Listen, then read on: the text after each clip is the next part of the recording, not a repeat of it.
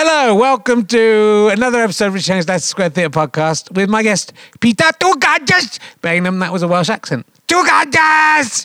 Uh, I am on tour at the moment with my show Oh Frig I'm 50. Uh, this week that we're releasing it, I'm going to be in Milton Keynes on the 12th, Corsham on the 13th, and Salford on the 15th. But go to richardherring.com slash gigs. You can see all of them. I'm doing London on May the 4th, and we're doing the DVD record. So do come along to that at the Queen Elizabeth Hall. It's a really big venue. I've massively overestimated how popular I am. Anyway, do come and see the tour. You can help out the podcast by going to d.rip slash richard hyphen herring or gofasterstripe.com slash badges. Uh, and you can pay a pound or four pounds or whatever you want a month. And uh, you can get lots of extras like the behind the scenes interviews we do, which are well worth. There's hours of those bloody things on there now, and you can see them all. Plus, there's competitions. You can get a monthly draw. If you're a dripster, you can see my live shows as well. Uh, they'll be coming out once every two months. There's lots of stuff. So, and a badge if you're a badger. I mean, who could argue with that? Anyway, he's too gorgeous. It's Peter Bain. Ladies and gentlemen, welcome to the Leicester Square Theatre. Please welcome a man who has been standing on drawing pins, but it has, uh, through acupuncture, cured his headaches. Come on, should have said that last week. It's Richard Herring.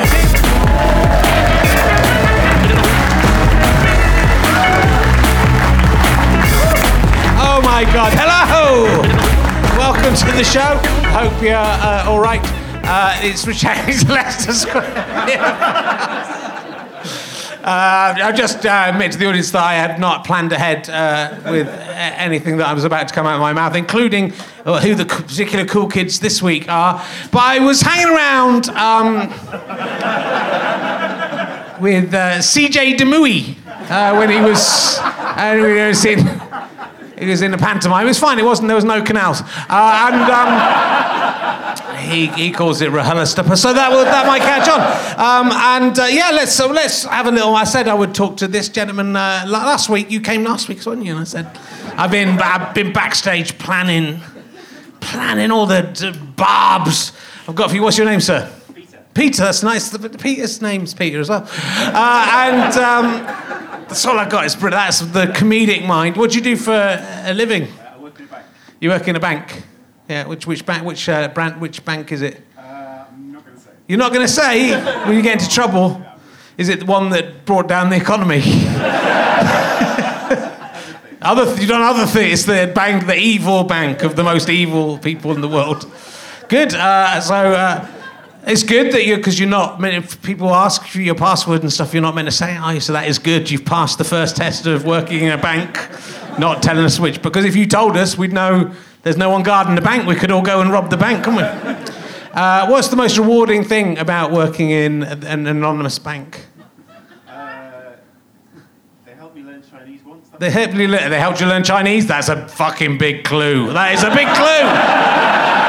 That's not the Midland, is it? That's not. You don't work for the Midland. You don't work for Midland, do you? Don't work for Bradford and Bingley, do you? Do you remember? Talking to Bradford and Bingley, they call it a Helestopus. So it's um, nice to meet you. That's all I can't. There was nothing. You're a nice-looking guy. There's nothing to. Remember I was talking about eggheads a minute ago? So it's uh, it's um, what? Oh, he went. He just went there, didn't he? And he ruined it. It looked like he was not going to do it. Uh, and some uh, guys here, like the guy with his arms folded, which is always the kind of person I like to pick on, because it's like they're saying, you know, I've had. There's no way you're going to talk to me with my folded arms. What's your name? Will, that's good. It's a nice name. And what do you do for a living, Will? You don't work in a bank, do you? Do you? Let me guess. Do you work in IT, Will? no. What? Have you ever considered a career in IT? What? So, what do you do for a living? You work for a council in the IT department? No. Which council is it? Are you not allowed to say? And you probably shouldn't say. Fine. It's a secretive front. It's all these guys together. They're a cabal of the bank, the council. Um, do you do good at the council, or are you one of the people who does evil at the council? Education. That's hard to take. You know, that's good, Will. I can't take the piss. You, you've got the moral high ground. Well done.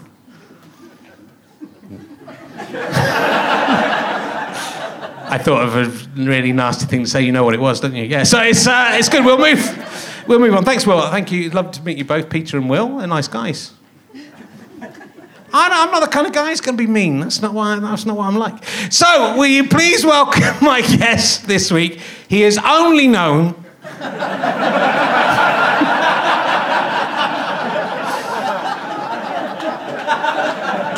as the man from the pot noodle advert. Though, before that, he did. Uh, he was one of the writers on the Radio 4 pilot. That's Wiggins Yard.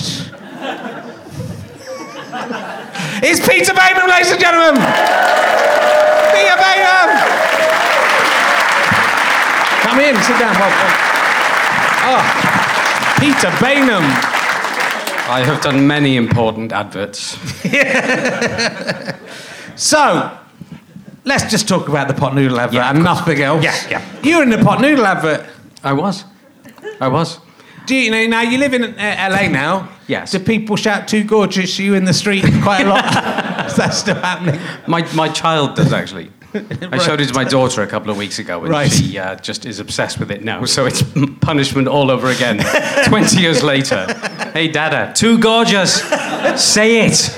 I used to get ganged up on by Welsh men in Cardiff at the time. That was my punishment for, as uh, as point at the time for sucking the cock of Satan, as I think Yes. you and you and Stuart used to tell me.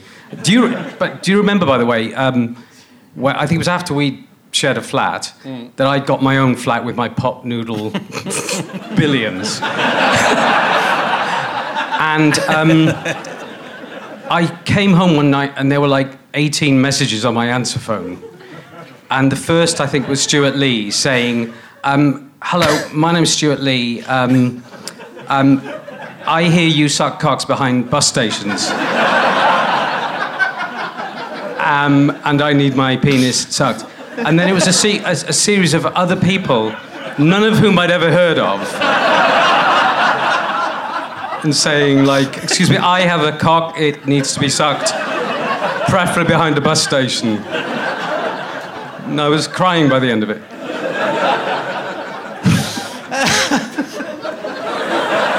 you know, I don't remember.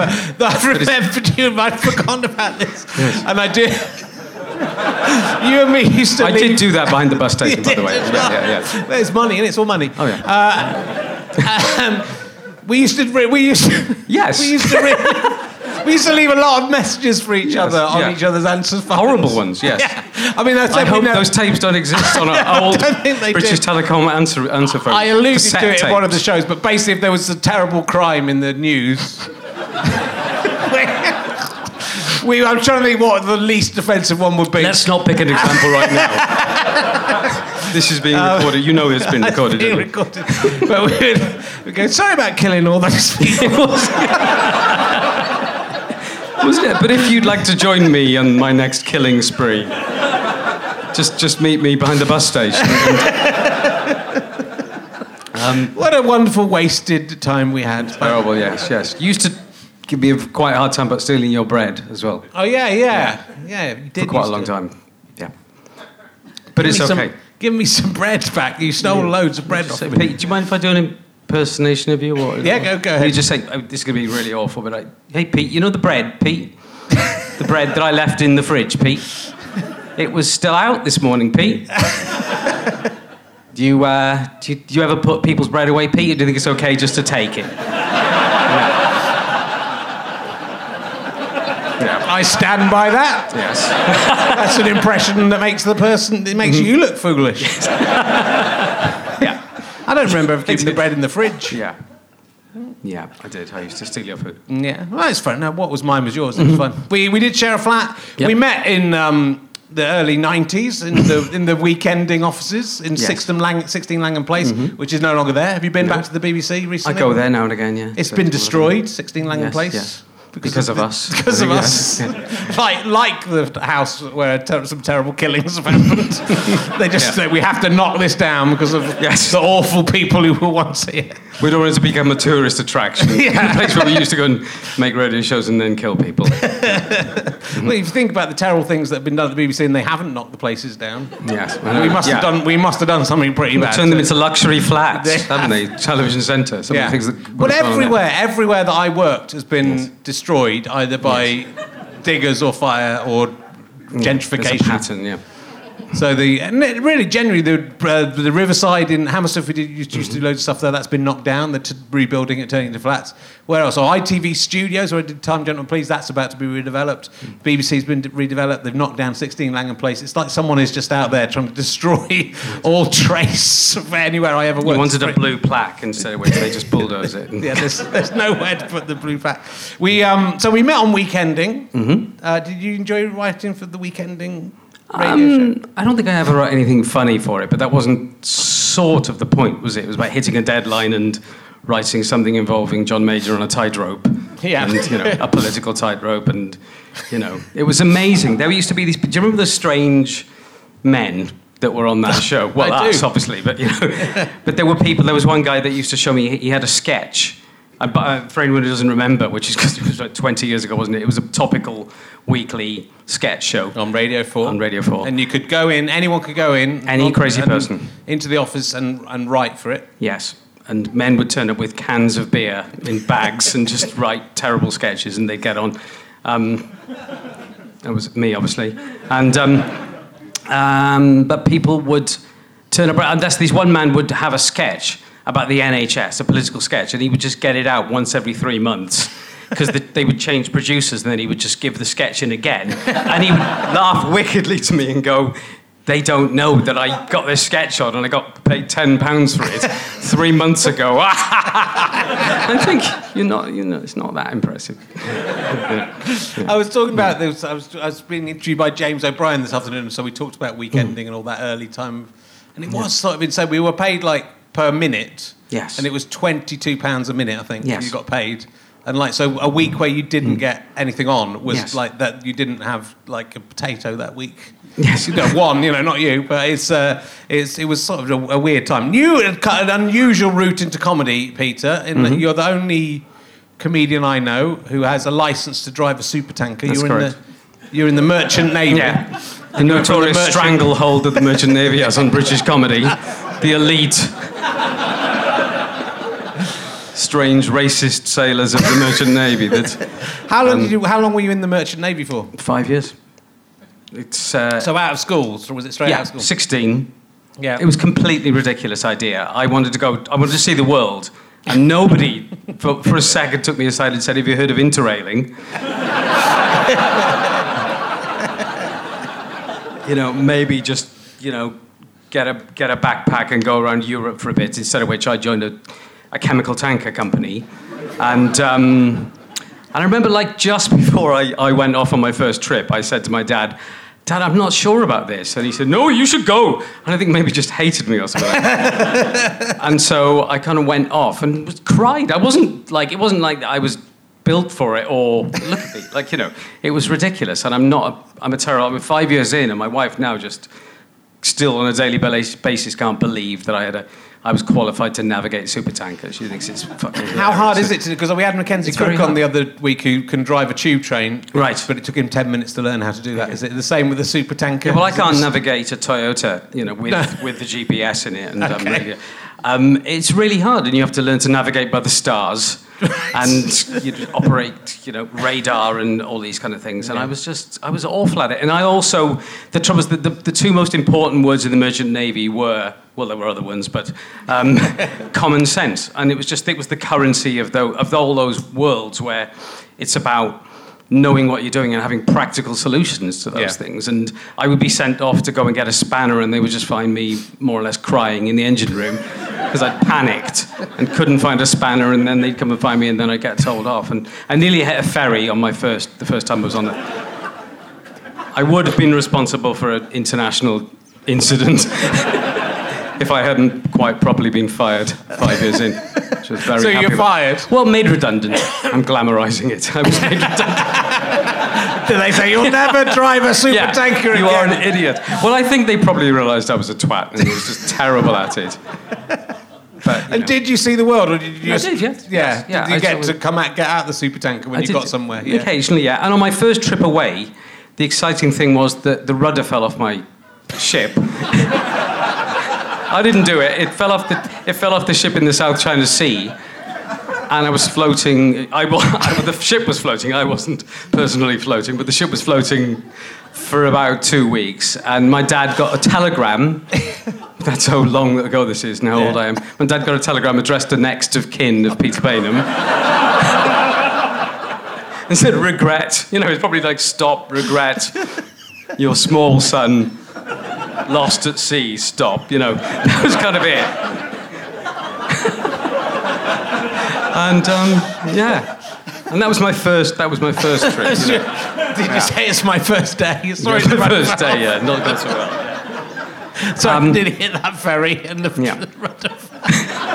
Terrible. Um, and I got poisoned with benzene. I once. Um, I once. Um, I was once standing for no decent reason in two feet of water with an electric drill, and. Um, you know, there's a button you can press on a drill. You can take your finger off the trigger so the drill bit keeps Yeah. turning. And I had that. Op- obviously, when you're standing in water, what you don't want to be able to do is to turn off the drill. And so I put it in the hole that I was drilling, and that got stuck, and the thing started spinning around, and then fell into the water. And that was, I think, that was still my first trip. You know. Um, so why I'm alive, who knows? But But you did five years. I mean, that's pretty impressive. yeah, it was. Yeah, well, I could. I tried to. I wanted to leave after two years, and it was the the height of Thatcherism, and there were no jobs. And my dad said, "Well, you, even though he got a letter addressed to next of kin." I think after my first trip, I came home and said, "Dad, I'm not sure this is for me." He said, "No, you made a choice." You stick to it, and so I went back, and you know, and, Yeah. and then five years in, I just I was so shit, at all of it, really bad, you know. Um, and somehow I qualified, and once I qualified, you know, and that's when I nearly hit the ferry, and that's when we parted company. Right. and so, what, Yeah. what then drove you into week to, into the offices of weekend? yes, well, that, that, that was the only other choice. That was the, the only other way to go to see the world was to go to. it was a, Well, it's worked. Yeah. It was a long way round, but it yeah, did. yeah, interrailing around the. No, I, I, um, I sort of the. I'll try and do the, the, the short, semi-interesting version. Was like I came, I went to London with my redundancy check and had some vague idea of wanting to be in some form of entertainment. And Right. I think you might have, and a lot of comedy people I've met had the same book, which was From Fringe to Flying Yeah, Circus. Yeah. that book. It seems to be every comedy person had this brilliant book about Yeah. the comedy family tree from Beyond the Fringe through to um, Monty Python's Flying Circus. And I had a vague idea from that of like, oh, well, there's this this world, but I, I, even though I knew there was stand-up and I knew there was comedy, Yeah. in Wales, where we didn't have electricity and, you know, um, th- there was no awareness of like going into that world. So I came up with a very vague idea. I did amateur theatre for a bit, and that was just terrible. I tried to get into RADA, and that was just, you know, ridiculous. So you were still 21 when you came Yeah, into yeah, 21, to London, 22, yeah. Yeah, yeah. But I had the, no idea whatsoever. And then my uh, brother saw an advert for Kit Hollerbach's, you know Kit Hollerbach? Do, improv comedy workshop at the comedy store. On a Saturday morning, I went there. It was people. It was Mike Myers, Right. Mike Myers, and there was Paul Merton, and there was all these brilliant people, and that was just like oh, okay. And then I found out about stand-up from that. Right. And then when stand-up was a disaster, another five years in, because I was terrible at stand-up, I found out about weekending. That's So uh, were you doing characters? Because you did characters when I saw you doing. Yes. So you do on the stand-up circuit Yeah, doing. yeah. I don't know all this about you. Oh, you didn't? No, I don't really know what you were doing before I met you. I wasn't interested. I never asked you about them. Just so you could drive a super tanker. That was You've all never I, asked me. You've I never been interested until like- this moment on a stage where you. You just go, where's. It's because there was so much. The, the bread was out, and by Yes. the time. Yeah. By the time we got through Yeah. that, I'm going, oh, oh, Yeah. he's got to go. He's gone out now. Yeah. I was going to ask him about. Yeah, Pete. So were you doing Mr. Buckstead? I was doing Mr. Buckstead, the Welsh maths teacher. yeah. um, which 40% of the time would go okay, Yeah. and 60% of the time would die horribly. And I heard it a couple of months ago on the on just online, and I was appalled. it was so horrible. It was a really unpleasant man who would just kill people with hammers. It was very, Right. you know, yeah. And it was like, you know, and I, I, I stopped it. I'm not.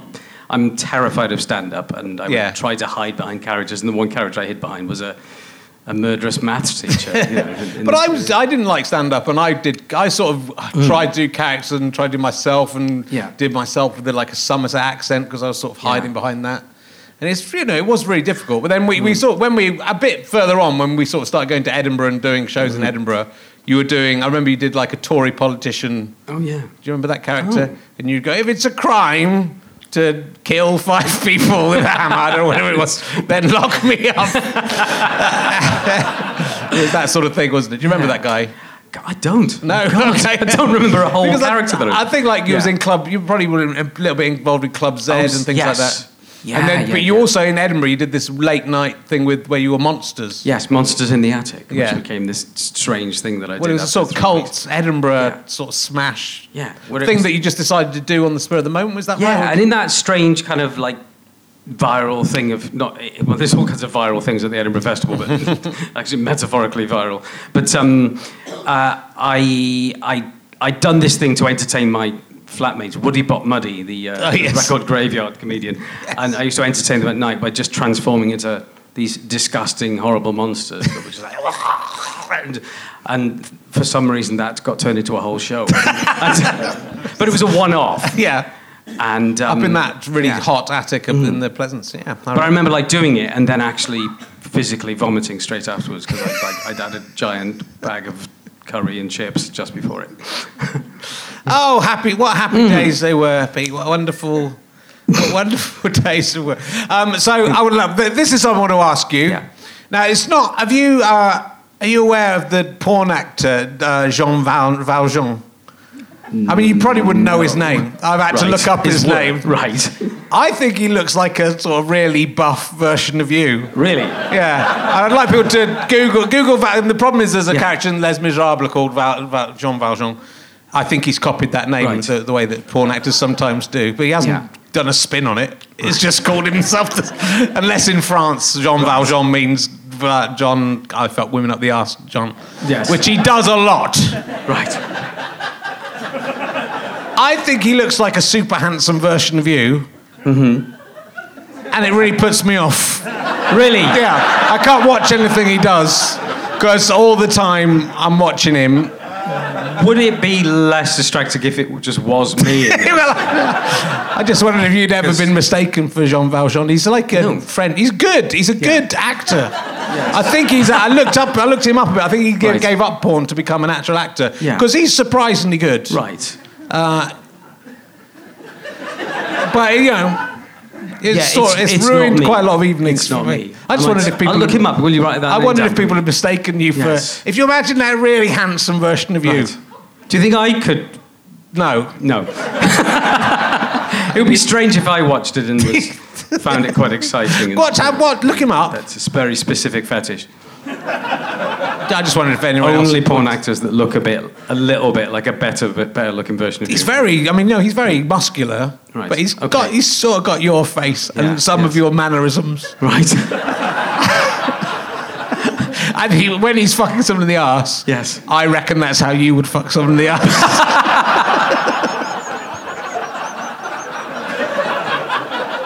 I mean, I still watch it, and I, you know, I managed to.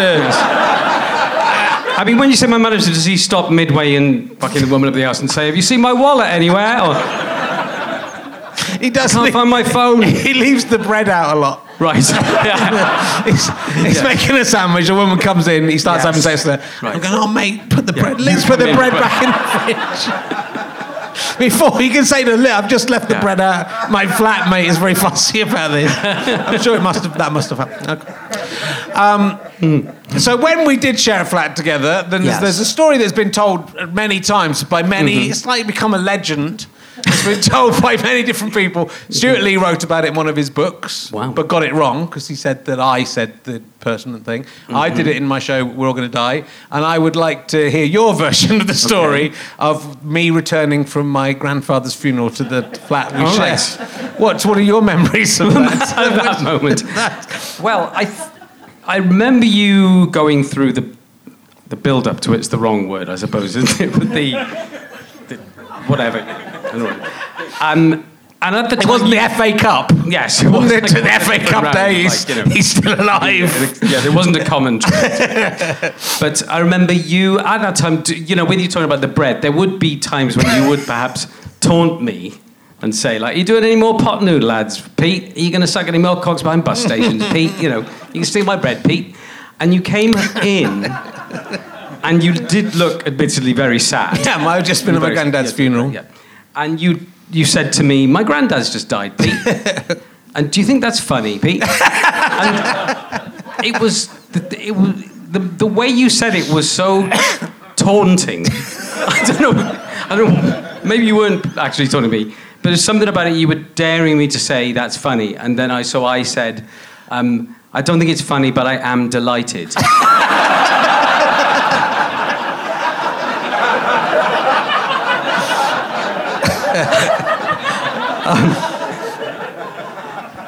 think I felt I I like to think that you bullied me into saying that, but you didn't. But you've then since since said that you laughed and cried at Yeah, the same time. it's a brilliant. I mean, delighted is such the perfect word. It's not. and it's not anyone else say I'm happy. Yes. I'm glad that happened. I'm Yeah. delighted. So I genuinely did. Yes. I laughed. I don't think it's. Yes. It's quite hard to do to laugh and cry. But I laughed and I cried, and it wasn't tears of laughter. It was tears of sadness. but I was still laughing. A very funny thing to say. Wasn't the clue that I, at the time when you asked me, I was dressed as a 19th century fop? Powder on my face, was, you know. But then Um, your but then your dad died. Yes. And then the, we sort of the reverse hmm. thing. You then came into the kitchen. Yes. Quite sad for some mm-hmm. reason. Yeah. But then I did, you know, and I was very upset as well because I knew Yeah. that. And then you said, "Are you delighted?"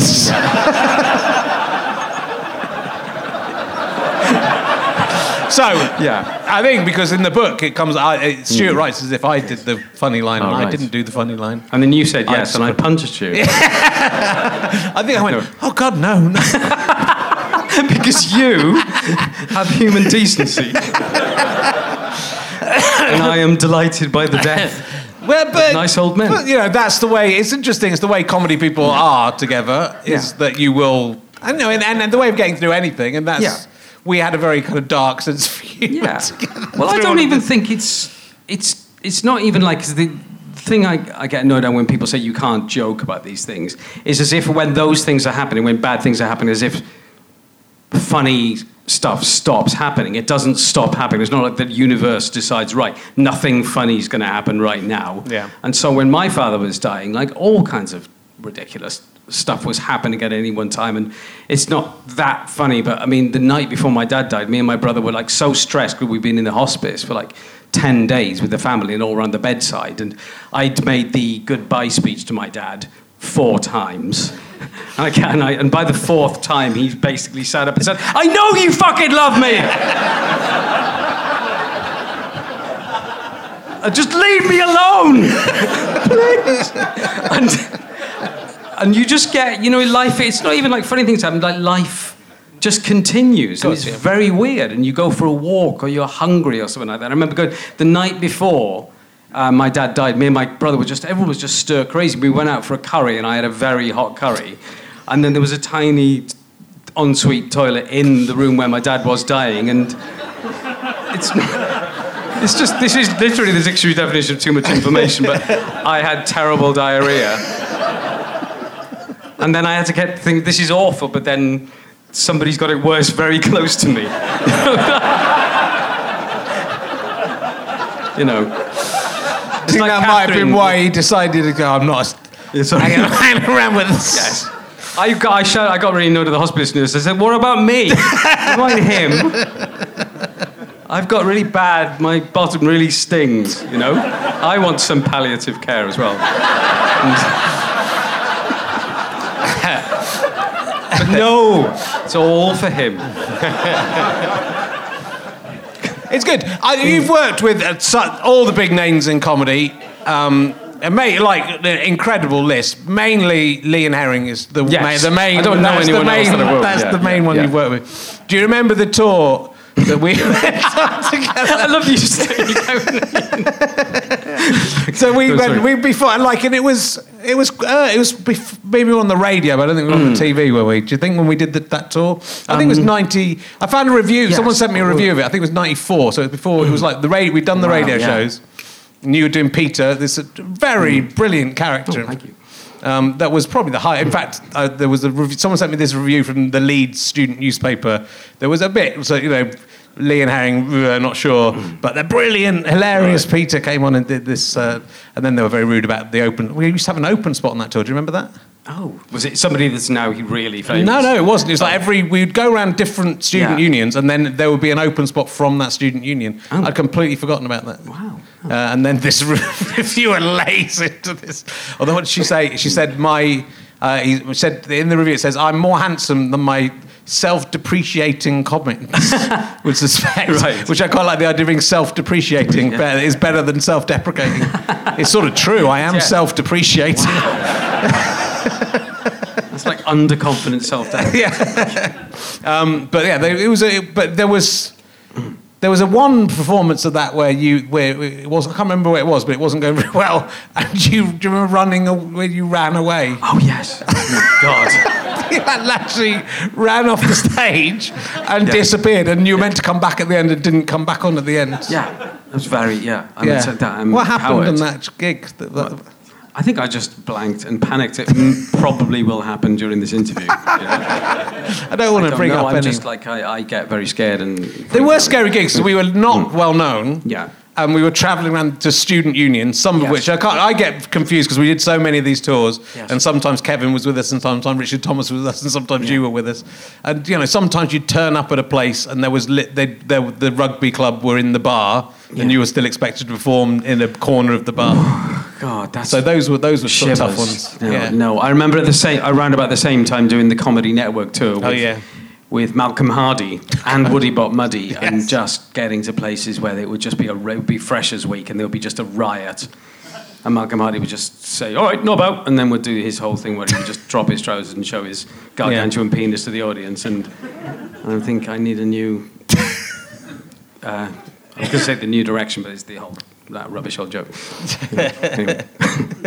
It was Um, happy times. Yes. happy times touring the Yeah, country. yeah, it, it was, was a it was a weird thing. Um, but you have you in all seriousness. So you did radio stuff and TV stuff with Chris Morris Yeah. and uh, Armando Iannucci, Mm-hmm. and um, you've obviously been working with uh, well and Alan Partridge. So you wrote the sitcom of I'm Alan Partridge. Mm-hmm. So you took over the day to day when me and uh, Stu got kicked off it. Right. You, Yeah. you took to, you took our place. Yeah. Have you come to shame me for Yeah, that? Yeah. and then That's ended fair up enough. writing I'm Alan Partridge and going to Hollywood. nice to know Stealing where, your life. basically. It's nice to know where my career would have gone Right. if we hadn't had that argument. but I'm not happy. No. No.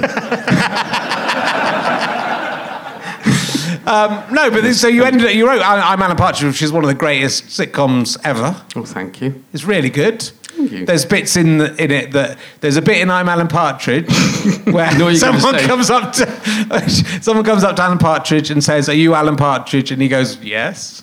And they go, "You dropped your credit card." That happened to me. Mm-hmm. Yes. that's my story. And there's a bit I I'm want to apologise for that. I really do. that's my Because I, sub- I do think I subconsciously stole that from your life, or, or consciously. Subconscious is the cowardly way of saying. Well, but what about the but- bit, the very famous scene where Alan Partridge goes back to the fans' house and there's all the posters and Mm-hmm. Yeah. mannequins? That basically happened to Stewart. So Did it? Yeah, so Stewart right. went back to not exactly. He Yeah. didn't run across the. Oh my God, I didn't know that one. Did you not? I No, thought I no. assumed you must have known. He went, Stu No, went, no. and well, we talked about this a lot on this podcast Mm-hmm. because it's a, well, it was a, it was a, it's an amazing Okay. story that keeps giving Yes. in that it was the it was this night that Stewart had where he was locked out of his bed and breakfast. So a fan said, "Come back and stay." But guy, Oh, guy yeah, being his yeah. gig said, "Come back and stay at our flat." Uh, and then there were posters of Stu all over the wall in the house, Right. and uh, all of the guys' flatmates were watching Animal Farm, the porn film. I don't, I don't think Yeah. Jean Valjean's in that one. He would have probably been a bit young at the time, uh, and uh, uh, so it was kind of a weird experience. And then, but but subsequently, Yes. it turned out the student was oh my god, I'm going to forget his name, Christian O'Connell, the uh, the oh my DJ God, Christian the O'Connell. DJ who follows me on Twitter. Does he? Yes, I follow so, him back. So I thought Christian O'Connell had um, been the inspiration for that guy. So in- he was the man that had. He was the Yeah. man fan. Wow. yeah, but Wow. he says that he had posters of all different comedians up there, Right. and he didn't have a tattoo. I don't think of Stu on his. Right.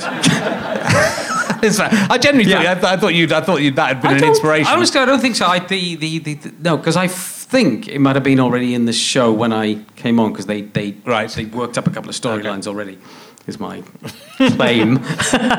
Well, all Yeah. these things, but every, you know, we all we worked Everything together. I've done is still- we worked together so closely in all that time. Mm-hmm. You know, then we were li- literally. I was living with Stu, then I was living with you, Yeah.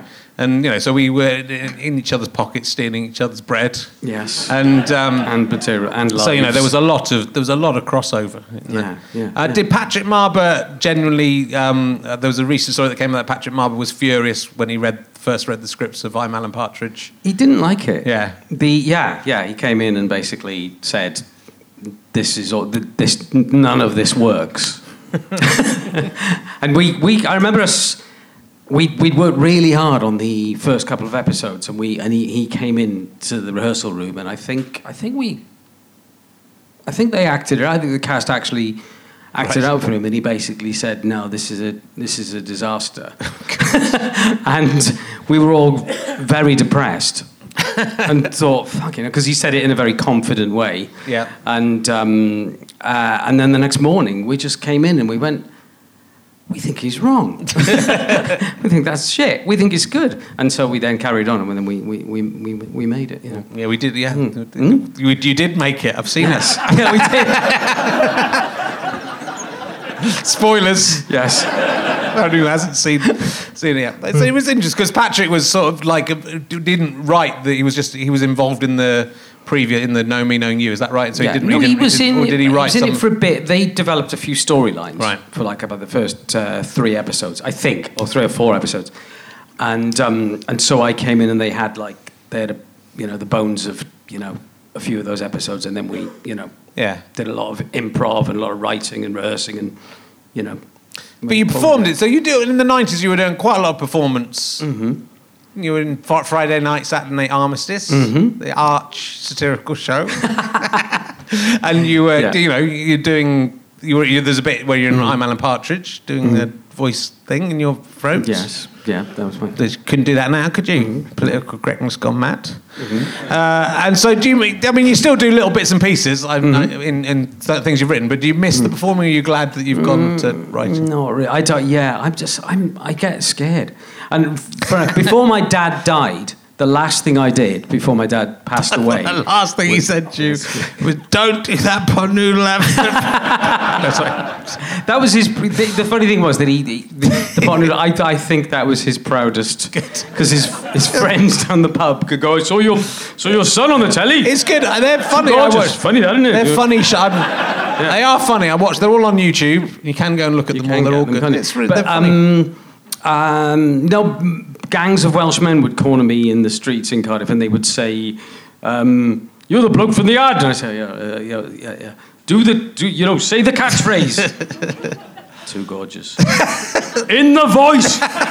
this is really frightening men. I go. Yeah. Too gorgeous, and then they just buy me a drink. But, Yeah. um, but my dad. No, the last thing I did before my dad passed away was uh, I played a pimp in the bill. right. as he was like slipping away. you never knew. Well, you know. Um, but no, I don't. Yeah, I'm. I'm quite scared of it all. Yeah. Really, Yeah, yeah. I get scared when I go to my daughter's school and like they, my daughter's school in in LA, that that you for their birthday you read a book to them. And when I'm reading, you know, just read a chapter of a book, and I just think, even like some kids in kindergarten, I just think they're going to shout, "Get off your shit!" You know.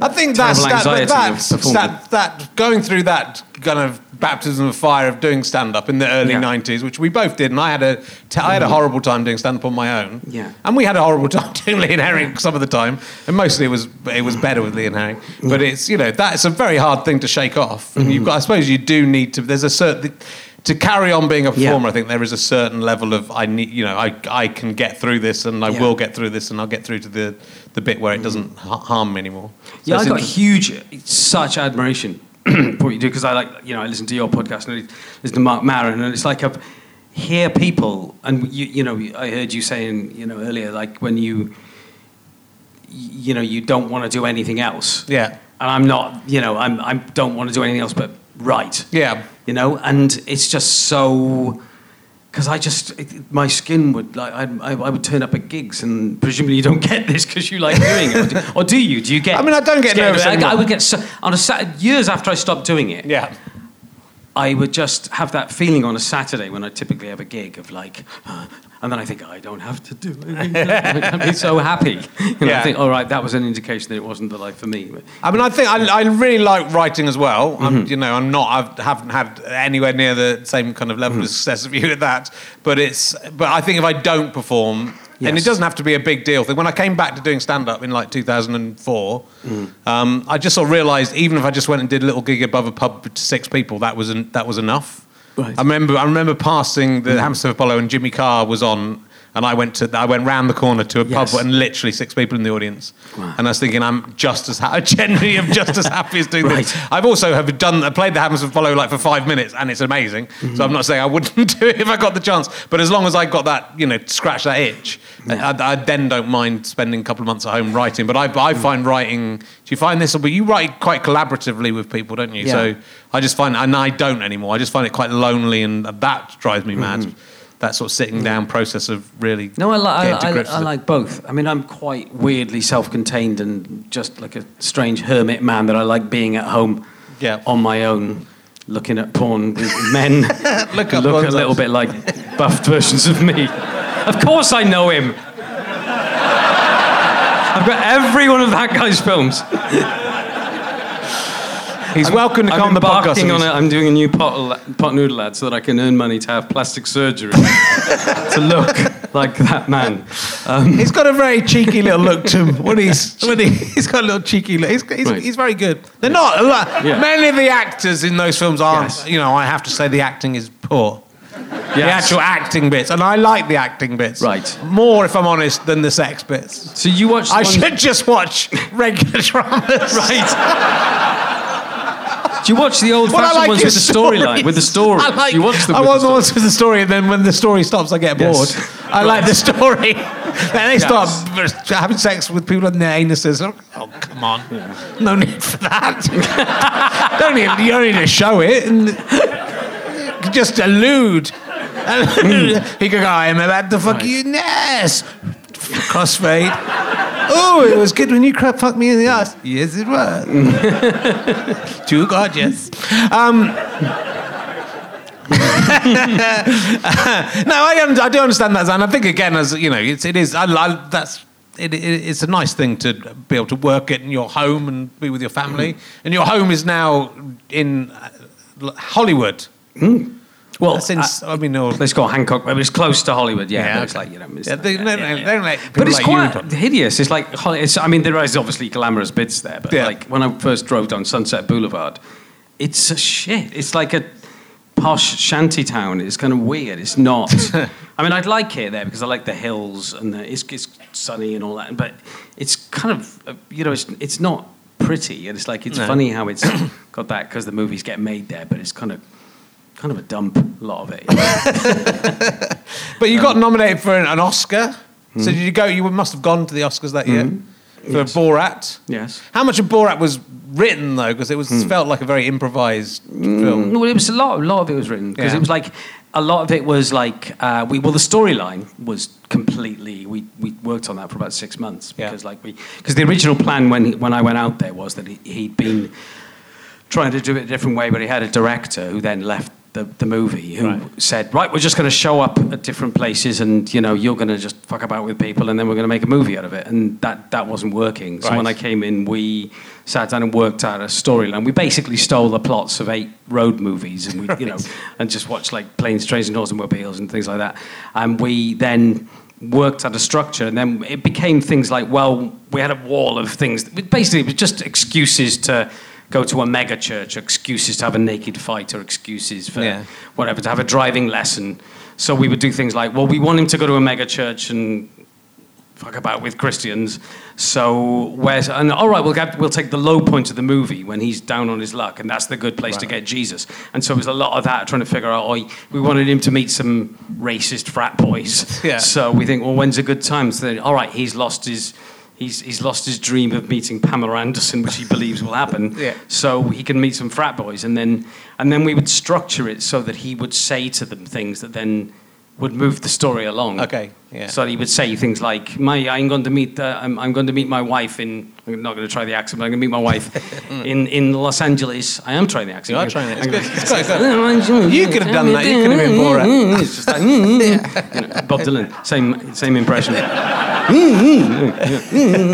Just, um, but he, so he would say like, I, he'd, you know, say to some frat boys, Yeah. I'm going to meet uh, my girl. And then he'd show them a picture, and then they say, "He- she's not, you're not going to marry her. And so, and then each day he would go filming, we'd have like a, a ton of material that was prepared. But then he would then obviously Yeah. improvise around it brilliantly. you know. And how did you feel at when you were at the Oscars? did that, you know, it's it was like, strange. yeah. Very strange. yeah. Because usually I Yeah. say to people, you know, like lots of people who are in Hollywood films and that I interview on this are all like, yeah, Yeah. no, it's all. It's all, no, it's all normal being in, Yeah. hanging out with fucking ce- crazy. celebrities. but I, was just imagine ridiculed by you- everyone. I was ridiculed by everyone I knew because I turned up with my well, them girlfriend now my wife. We turned up so early and walked did the line, you know, the interview when they in, like when they and technically they they technically they if you're nominated they have to let you go along that line. Right. but nobody like a writer on like which a movie that wasn't going to win would do that because why would Ryan Seacrest well a bad example but why would why would one of those people want to interview you but they technically so you go along the line and it was it was ridiculous but I I, I went a bit I- if I had my time again with that I would just obviously accept the fact that you're not going to win because you know, a Martin Scorsese film is also in the running, so it's nice to get nominated. People said to me, like, just enjoy it. You're fucking nominated for Oscar. Yeah. But I panicked and thought we might win, so then became slightly obsessed with the idea of winning and what can we do to win? Uh, yeah. And I nearly hired a PR person, but didn't, because that would be so stupid. Because we weren't going to win. But, Yeah. but it was, it was nuts. I took my mum to the Oscars luncheon, and she met um, Clint Eastwood. Okay. And actually, my mum, and I've got a picture at home with my mum with Clint Eastwood. And she, she passed away a couple of years ago. And, uh, but one day when she was I'm back. in- delighted, Pete. Sorry?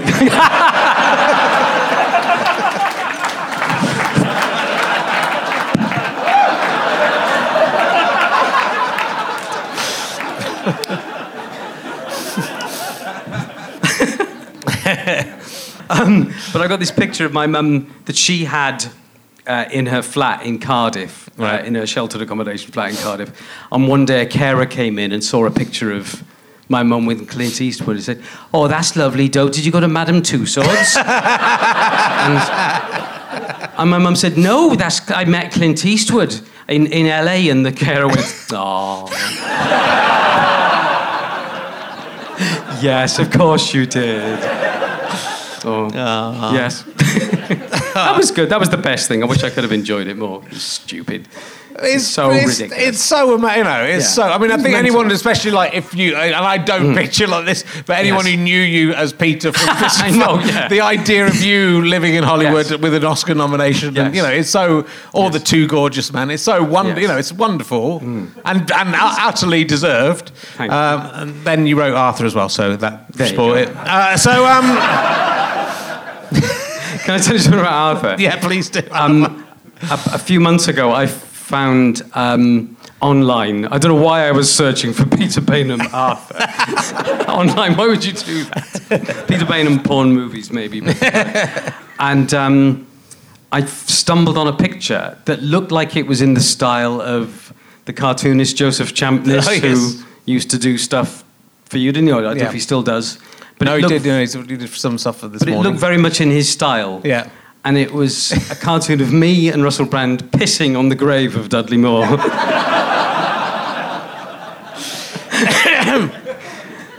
I, you know, Which I thought was deserved. No, Well, I don't no, know. I think like it, it, it's it's a weird choice to remake mm. anything in some ways. Yes. but in a, you know, Arthur wasn't all the original Arthur wasn't that great a film. It was nice. It was It very all charming, right. but it's just Dudley Moore. Like he was so yeah. brilliant I mean, he's he's loved and he was Yeah. good, good in it. Yes. But it wasn't like his best. The best stuff's when he's swearing with Peter Cook. uh, that's that's what he should have carried on doing. He shouldn't have gone off to Hollywood and do those films. uh, but you know, it's, you, may, you don't know. Well, we, we had Russell on and we talked, and I took the piss out of Arthur, obviously, and uh, off. because that's what I do. That's what I'm here for. To, to, I like to think I helped him go in a new direction in his career because he's, he's doing really good st- stuff now, and I know that, that was particularly what he should have been doing anyway. You know, I, I think he would probably say that, would he? Yeah, I I'm mean, I- panicking now. I know. I think possibly. I mean, it's a weird, but that's a weird story. You know, you get swept along with something, Yes. and you don't get as a writer and a performer. You get a certain Yeah. amount of choice about what you're doing, but also things come Yes. up and you make it go. Oh, well, let's give this a go. You don't Yeah. know how it's going to turn out. No, I that's mean, what I- he was yeah. saying about. it. You know, he said, "Oh, Yeah. you know, this could have turned out great." Helen Mirren, Helen Mirren was in Yeah. it. Peter Baynham's writing for it. Yeah, And he's a, he's a Russell's a massive fan of all the stuff we used to do, Right. so he would have been very excited about having you in you in writing for it. Well, it was weird. Like I got the call. You know, my, agent called me. sort of Ronnie me, the heavens opened. And um, but I, I just- my agent, my agent, so- such a dick, didn't it? Um, but and said, "Do you want to do a remake of um, Arthur with Russell Brand?" And I went, "No." I did, and I liked him, but I thought no, because it's, it's, it is a, the original's got some really nice moments. Yeah, it's no, a no. charming. It's not a brilliant movie, but it's charming, and it's got lots of funny, semi-iconic bits in it. Sure. And I thought, no, that's ridiculous. Why, why would you do that? And then I went along, and, I, and they said, well, you well, just have the meeting, and I went and met him, and he was lovely, and he is, and he's very charming. And he says your name a lot, which I just fall for instantly. If somebody says my name, you know, when you used to say Pete, you stole my bread, Pete. Do you think it's funny that my granddad's died, Pete? I will just, I'm, I'm like a cat with some milk, Yeah. you know. And, um, and so I just, and then, and then, funny enough, and then when it came out and bombed, it's funny how you then, when you make odd decisions, you then go back to that original instinct and go, why, no, no, I should have just followed that. You know, it's a good Yeah. lesson in following your initial gut instinct. Sure, but then sometimes You know. those things turn out to be Yeah, like amazing. they So do, yeah. there's no, you know, there's no way of Yeah. knowing. Actually, before I went out to do Borat, when I got the call for that, I remember like quite a lot of people here saying to me, "I don't know, like it's a funny thing in the Ali G show. It's kind of a, but a movie. I mean, people said that to me. Yeah. nah, and they just, and I nearly, I just turned it down. Right. I, he called me and, and said, and I and I rang him back and left a message and said, um, you know, and I was doing, I was writing a, a bad sitcom about myself, and and I turned him down, and then I went to the pub with my friend Jez and said. Yeah, I'm not going to do that Borat thing. And he said, Are you fucking mad? and I instantly went, Oh my God, you're right. And I rang him up like the next morning. Please let me do it. Yeah. I'm sorry. I, won't, All right, I'm I don't very need to be sorry. paid.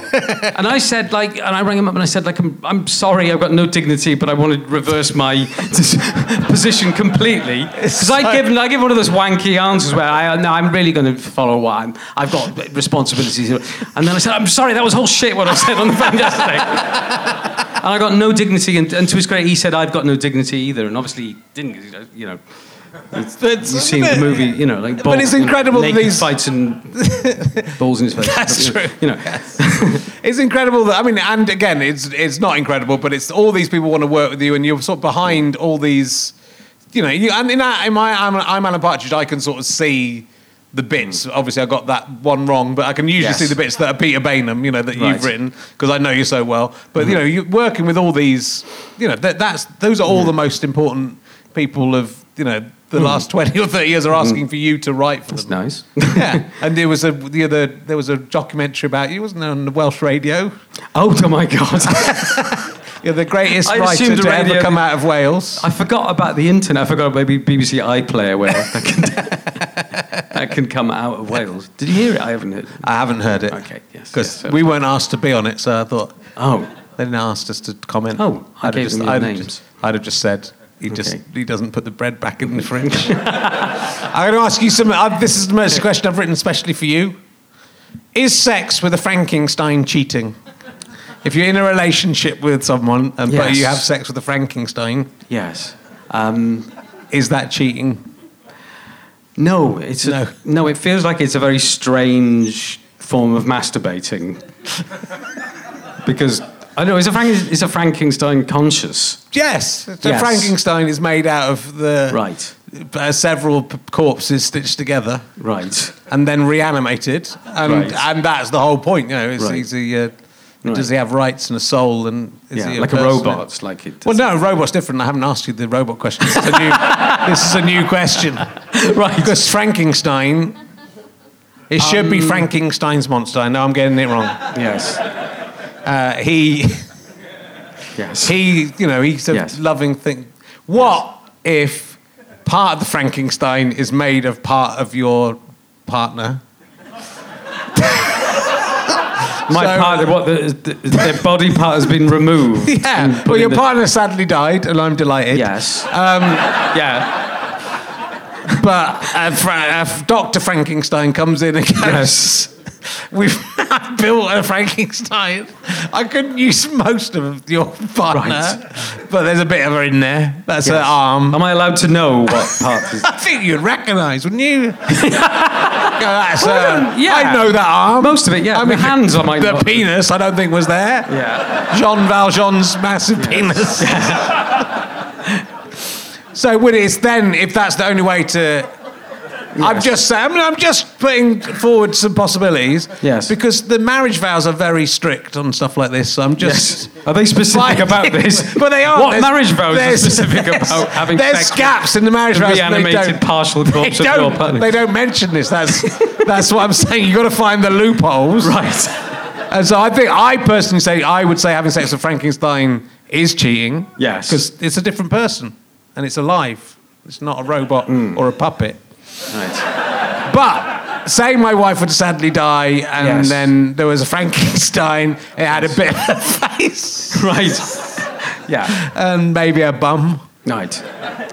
Are you Then- talking about a male Frankenstein with your partner's, your female partner's face? Well, you don't necessarily get the choice of what Um, Right. sex it's going to be. Okay. Because it's just whatever bits are lying around, isn't it? And, the, Yes. and they're fresh enough to reuse. Are we I mean, assuming in all of this that you are capable of capable of this? That you somehow in this scenario ca- can get aroused by this horrifying? It might, it might. Some Frankensteins are better looking than other ones. all right. Yes. Yes. What if Oh. you uh, had sex with someone who's had an organ transplant from your partner? So maybe they've been given one of your partner's kidneys. Right. Yeah. so it's a different person, but there's a bit of your partner. And they're alive. inside. They're all alive, and your partner's still alive. Right. Oh. Is it cheating? Well, because they've just donated a kidney, maybe. Right. Or they're dead and it's their heart. is that is that cheating? That's cheating. Okay, yes. it's just I'm just getting your moral compass. Yeah, I think that's cheating. That's wrong. That one. I like. I thought I was very proud of that last night when I was thinking of sleeping, unable to sleep, thinking of all the different parts of that emergency question. I mm. thought that's a good one. Right. Let's, have you ever improvised a condom? No. I don't know what to Have you say. ever reused a condom that you'd used once and there wasn't one around, so you put the same one back on again? No. Have you ever No. had sex twice with the same person in a row? Twice with the same person. Is that a trick question? I'm trying to think. Wait a minute. Well, I've Let's had go sex back. with my wife Yeah, more than one time. You've got two Does children. that count? Yeah. Yeah. Yeah. Um, okay, we'll go back. I thought the, I thought the Frankenstein was a winner. yeah. Have you ever met Adam Sandler in real life? I have. Yeah. Have you worked with him? I have. What- well, what actually, weirdly, I, I wrote the the cartoon Hotel Transylvania. Oh, he's in that, isn't he? Yeah. Yes, yes. And I had a meeting with him. I went to his Yeah. Hawaiian themed office Right. on the lot at Sony Pictures. Oh, yeah. And met him one time, and and yeah. Is he a nice guy? He was nice. Yeah. Yes, and then I, I went away and I never saw him again. And then they made the movie Yeah. and used When they- partially used the Frankenstein. of my, the, they used the organs of my script to, you know. Um, yes, and then somebody else. But yeah, Yeah. He's good. He's good, isn't he, um, Adam Sandler? he's in that Meyerowitz stories. you Yeah, that- that's that meant to be very good. I, thing? I Yeah. can watch it. So I keep watching bits of. Yeah, I watched a bit of it, Hmm. and then there wasn't enough of him putting on the shoes of people and turning into them. in it for me. Yeah. Were you waiting Or for that to happen? Were you gonna- Were you even three minutes before the end of the movie going, there's still time?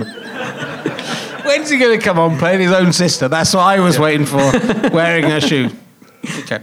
Hmm. Um, yeah, I was. Uh, you know, that's there, that's there. Don't worry, don't worry. That's the people. There's some requests from the audience. Okay. We'll come back to that. Um, I've looked at your YouGov. You know, there's a YouGov profile of what your your, your ultimate fan is. Am I what? There's a, like there's YouGov do these profiles of everyone. Yes. And you can find out what your fan is, what your main fan, what's what's unique about your fans. Seriously? Yeah, and they're I mean they're everyone, inclu- including you. Your your fans primarily work in mining and quarrying.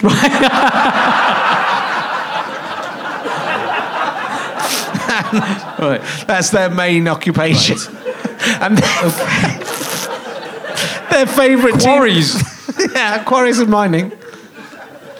Their favourite TV show is Andrew Marr's History of the World, which I think's funnier than, than the um, mining. Yes. A lot of miners Yes. going, do you like Peter Bailey? Yep. Do you like, what's your favourite show? Andrew Marr's History of the World. Haven't done YouGov for a while. Is that actually a real- Yeah, that's a real website. You can look up yougov.com And put your name in, or anyone's name, and you can find out what their fans like. Is it? I don't. I, don't, I think it's based on an algorithm where it tells you it's not actually what's the most popular answer, it's what's the most un, unique to you answer. So what happens is they've asked uh, 10 people and Right. two of them work in quarrying and mining and nobody else's fans work in quarrying and mining. Right. I would say, but I don't So strange. Um, what is Chris Morris like in real life? He's nice. Yeah, that's what I've thought. do you remember when you used to do my favourite thing we used to do on the radio show, which was yours, was Mad Thoughts? Do you remember the Oh, Mad yeah. Thoughts? Yes. Do you, do you have any favourite Mad Thoughts? That, can you give an example of Mad My Thoughts? fa- favourite's difficult, isn't it? Because it's like ringing, leaving message about serial killers killing. You know, it's like in favourite implies you want to do those things. And, Yeah. You know, my most common one would be being on the train and sitting opposite some sweet old man, and I'd have a cup of hot tea and just imagining what if I just threw the hot tea in the old man's face. And then he would be screaming in pain. And then I would go, this way, in an instant, you'd have an entire, like, very, very detailed scenario of the aftermath of the hot tea in the old man's face. And, you know, then it's just quite often in a meeting uh, in LA, I'll have a meet, I'll have just think of the, just something awful. Awful to say to the person I'm in the meeting with. Then that would be, and then my, I'd, I'd have to go home and say to my wife, I said this thing in the meeting. And I just said, fuck you, fuck you, fuck you, fuck you. So, like it's, you know, and, or, that was basically my meeting with Channel 4, to be honest. That's probably why I'm not doing so well with the script writing. Um, there was the idea of pushing those- people on tube platforms. Yeah, but do you, Uh, yeah. Well, but do you That's a- that's worry one, yeah. as you get? I mean, this is I. But I had. I realised uh, once you got kids, you have them all the time, like horrible Yes. things about imagining what you the worst thing that could happen to your Yes. kids and your culpability in some of those Yes. things. So it's it's an awful, awful thing. Mm. Um, but you know, do you worry? In I did a routine about, it, and then the worry that you know some you might go mad and actually do Yes. those things. I mean, my, you know, when my, she's now 10, uh, my, my 10 year old was, was born, I remember we got her home from the hospital and she was looking so adorable and lovely and innocent. And, uh, and I remember saying to my wife, imagine if we left her in a forest.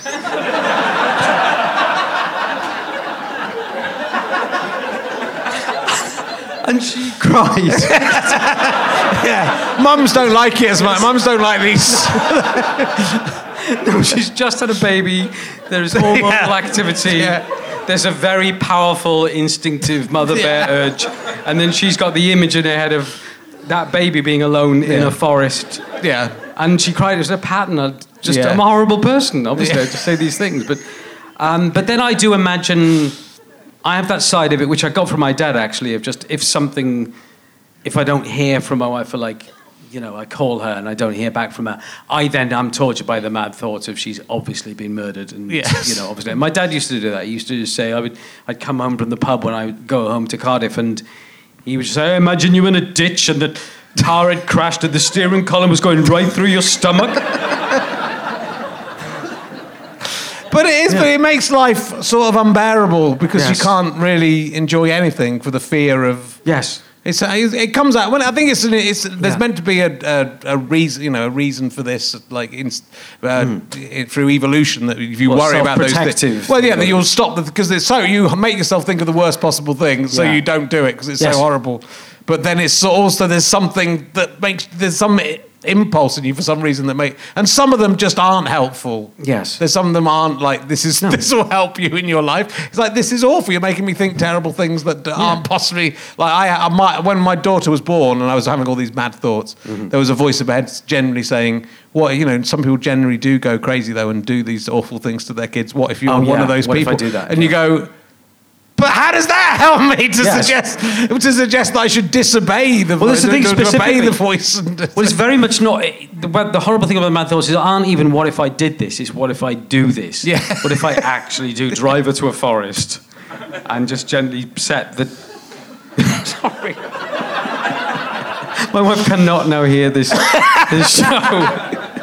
Um, yeah, horrible. We'll I- send you a version with that this bit in. Okay. That you, you can play to. But it's true. My, my, my surprisingly, my wife is similar when I talk about what if I trip and my son ends up in the wood burner, um, or what if I just place him in there. Be all, only be really bad. I, don't, I won't do it because it will be so bad. Yes, I had somebody tell me like when be, before I had kids, like when we, I think around about the time we would do those mad thoughts, Yeah. and and, uh, and and he said, wait till you have kids, you won't say that stuff then. Yeah. absolute bollocks. Yeah. it just it doesn't go away. just like the horrible stuff. Yeah. Just But it's That's all the thing about dark humor. It's not like you sit there trying to think of awful things. No. it's just certain warped people. This stuff enters your head. But it's like You they. know? uh, Well, I did a joke about a similar joke about that because like people say, "Oh, when you got kids, you won't do jokes about paedophiles or paedophilia Mm-hmm. because you know you won't, you won't be able to stand it. You won't." And now- I've got kids. I've I've realised they were right because now I've got kids. I've realised paedophilia is really bad, isn't it? I, uh, I didn't. I didn't realise before. Before I just thought it was a bit of fun. You know, it's like the idea, the idea that when you were doing those jokes that that, Mm. that you were somehow serious. That you were like they they thought, oh, you know, you know, it would be bad if your ch- you left your child in the forest. Oh God, sorry. Yes. Yeah. Of course now I not. say that. These, what did you think the joke was? The joke is the, th- the thing I'm saying is the worst possible. The thing that scares me the most is the whole, and I do it a lot, is like the terror, which I'm, the, the most scary thing is, this is something I'm very capable of, is leaving my child somewhere. Just, just putting, especially in LA where you drive all over the place. By Like, the other day I was somewhere with, and- and with- with my daughter Neris, and I, and I thought, and I had to look around, oh my God, because I forgot, even though I was holding her hand, I was spacing out and on the tube going somewhere with her, and I Yeah. just thought, like, what if I've left her? You have to know. concentrate, Pete. It's one of the Yeah, main okay, things about yeah, being a parent. About parenting. I'm I'm just of- fearing this bit of this podcast is one day going to be used in a court case where go, he Yes. did say he often just Yeah, forgot yes. he had kids. Yes. Left, left him on the tube and in a forest. Do you think it'd be wrong to have actually surgically your child surgically grafted to you so that you can never leave them? To No, I don't think that would be wrong. I think it'd be good. So I will ask you. Oh my goodness, time flies by, doesn't it? Um, it's been a, so, lots of fun talking to you. and We've had. There's so much more that I could talk to you about. I will ask you this question as it's been requested from the audience. Uh, if you had to be in a human centipede with two other people, if you had to be, and you're aware of the human centipede phenomenon, I'm sorry we've lowered the tone. Um, you're in the middle, but you get to choose who's at the other, whose anus your mouth is stitched to, and who's stitched, whose mouth is stitched to your anus. Right. Which two people would you choose, and, who- and wh- who would be Um, in front of you, and who would be behind? Uh, Donald Trump and Mike Pence, because I would sacrifice myself for the horror they would have to go through. I would be. No, that's not true, is it? Well, none of I it's true. know. But I'm so I'm Mm. like slightly, you know, I feel slightly worried for my expat friends out in right. out in, in America now Mm-hmm. who are writing satirical comedy. John Oliver and you are writing, for, you know, and you you often tweet Donald Trump and tell him what a prick you think he is, basically. Uh, and but do you are you? Cons- I mean, it's concerning the way the world's going. Yes. But do you ever worry that you know he, he might gain so much power that he can sort of take his vengeance on as he would like to on these Ah, people who mock him because he hates being mocked. Yes. Uh, and He's uh, got that instinct, hasn't he? It's like when I became a citizen of the United States, Yeah. which is a horrifying. No, no, but I did it before him. I didn't do it because Donald Trump. I know how I'm going to celebrate the election of Donald Trump. I'm going to become a citizen. But I remember having to learn about the Constitution, and it's so incredibly boringly detailed in its kind of way that it's designed to stop dictators Yeah. except obviously Donald Trump gets in. And the terrifying thing is he's got an instinct to autocracy. And it's very hard, isn't it? Because he makes a he probably a joke, but when he said the other day about the Chinese president Yeah. becoming like a president for life, and hey, we should maybe try that. But it's that kind of thing when people make jokes about stuff where you go, but you're just joking about that because you Yeah. love that idea, you know? And um, I, I don't know. I, it's just it, the whole thing's frightening. I think it could happen because I think what he's waiting for, to be honest, is a huge terrorist. You know, uh, when he gets some, the, the theory is he'll make some sort of power grab and shut down the press if there's a if there's a war. If he goes yeah. to war with North Korea, he can shut down the press and then he can, you know, take Yeah, over. Um, do, do you think? I mean, it's mm-hmm. it's almost inconceivable, but then everything's happened so far. It's been Yeah. quite inconceivable. Well, that's it. Everyone, nobody thought any of it would happen. So now Yeah. it's all like, I'm pretty sure he'll win the next election because what a horrible thing to say. But, but like, uh, that's almost like some weird, mad thoughts, insulation against it happening. You know, you think like, it's just, it seems yeah. very possible. And But the thing know, is, like, the, you know, it's sort of so easy in America, as we're seeing, to kill lots of people, yes, and yet no terrorists are managing. The Americans are doing a lot better at it than the, the terrorists, Yes. on the whole. oh yeah, well, it's all those And like, so that, it just would make you think this is crazy. This is, Yeah. you know, it's crazy to be scared of terrorism Yes. when the, you know, the, the Yeah. Mm-hmm. danger is much closer to home than, than terrorists. I know, but there's no. Obviously, that's the frightening thing about it. That's what it feels like. Elements of it feel like when countries swing to the right because they've got somebody in power who feeds on that. It's like, and obviously, the cliche and the truth is that uh, here as well, that people are more afraid of foreigners more afraid of the less they know. So if you live in a city, if you live in a major city where there's like it's a you know it's a big mix of all kinds of cultures, there's no you know people aren't living in constant fear. But you go out to like Iowa or Idaho and you go to Alabama, and you go into a place where just everyone's right. They're absolutely terrified there Yeah. that they're going to get blown up. You know they're just living. And whereas like people go around big cities not living with that fear, Yeah.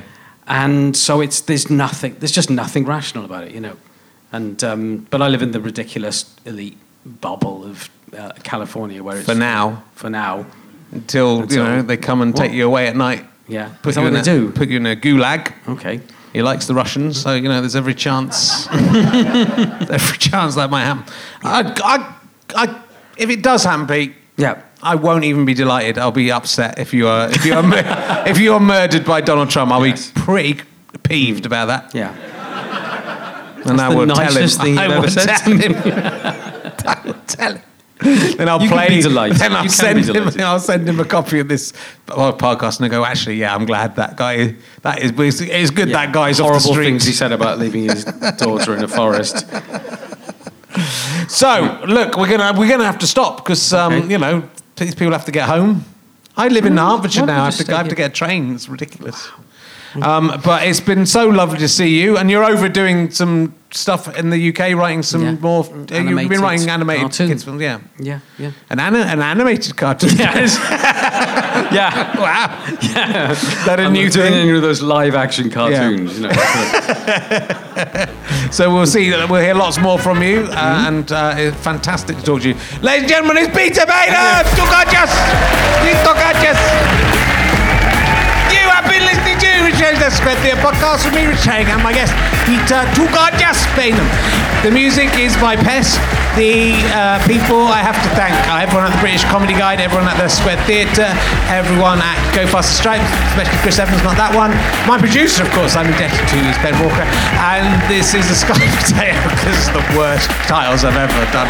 This is a Sky Potato Fuzz and GoFasterStripe.com production. Goodbye.